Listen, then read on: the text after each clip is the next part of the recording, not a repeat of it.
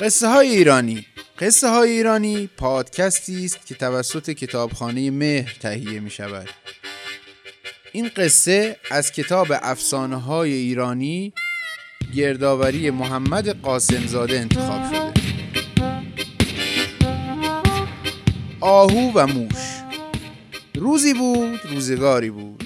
در زمانهای قدیم یک شکارچی بود و روزی این بابا دام و تیر و کمانش را برداشت و رفت به صحرا. اول دامش رو پهن کرد و بعد رفت تا با تیر و کمان پرنده یا چرنده ای بزنه. سر شکارچی به کارش گرم بود که یهو گله آهو از گرد راه رسید و یکی به دامش افتاد. بقیه تا دیدند اینجا دام پهن کردند عین برق و باد در رفتند. آهو همین که دید گرفتار شده ترس به دلش افتاد.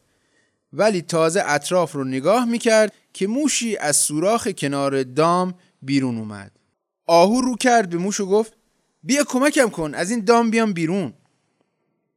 موش گفت من چطور می‌تونم حیوان گنده ای مثل تو رو بیرون بیارم؟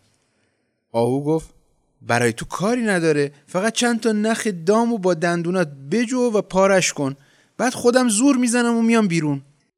موش گفت من احمق نیستم که خودم و عین تو به دام بندازم. تازه اگه به حرف تو گوش کنم دندونم کند میشه و درد می‌گیره. اون وقت تو به دادم می‌رسی این خطرم داره که وقتی نخو پاره می‌کنم شکارچی برسه. و تا ببینه دارم بهش ضرر می‌زنم عصبانی بشه هم خودم رو بکشه هم خونم رو ویرون کنه. چرا باید به خاطر تو این همه خطر رو به جون بخرم؟ تو نه دوست منی نه دشمنم. و هیچ کاری با تو ندارم. من اصلا تو رو نمی‌شناسم. آهو گفت درسته منو نمی‌شناسی ولی بزرگی و جوون مردید کجا رفته؟ نمی‌بینی افتادم تو دام؟ موش گفت اگه این کاری که تو میگی برام سختی و عذاب نداشت کمکت می‌کردم. ولی خودت می‌بینی من موش ضعیفی هستم. طاقت عذاب و سختی رو ندارم. آهو گفت هر کس بزرگ و جوون مرد باشه به دیگران کمک می‌کنه. حالا فرق نمی‌کنه جسش بزرگ باشه یا کوچیک باشه. پدران ما گفتن هر کی کسی رو نجات بده نمیره جهنم. موش گفت پدرانمون با همین حرفا زندگی رو برای خودشون جهنم کردن. موش اینو گفت و می‌خواست راهش رو بکشد و برود که شکارچی رسید. و تا دید آهوی به چه خوشگلی به دامش افتاده خوشحال شد و گفت این یکی رو نمی‌کشم و زنده میفروشمش.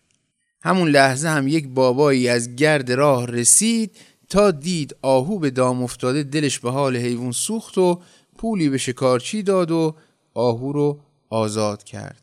آهو فلنگ و بست و شکارچی هم دامشو برداشت و رفت پی کارش. موش هاج و واج مونده بود که آهو چطوری نجات پیدا کرد که یهو عقابی توی آسمون اونو دید و شیرجه زد و از روی زمین برش داشت و یه لغمش کرد و رفت هوا.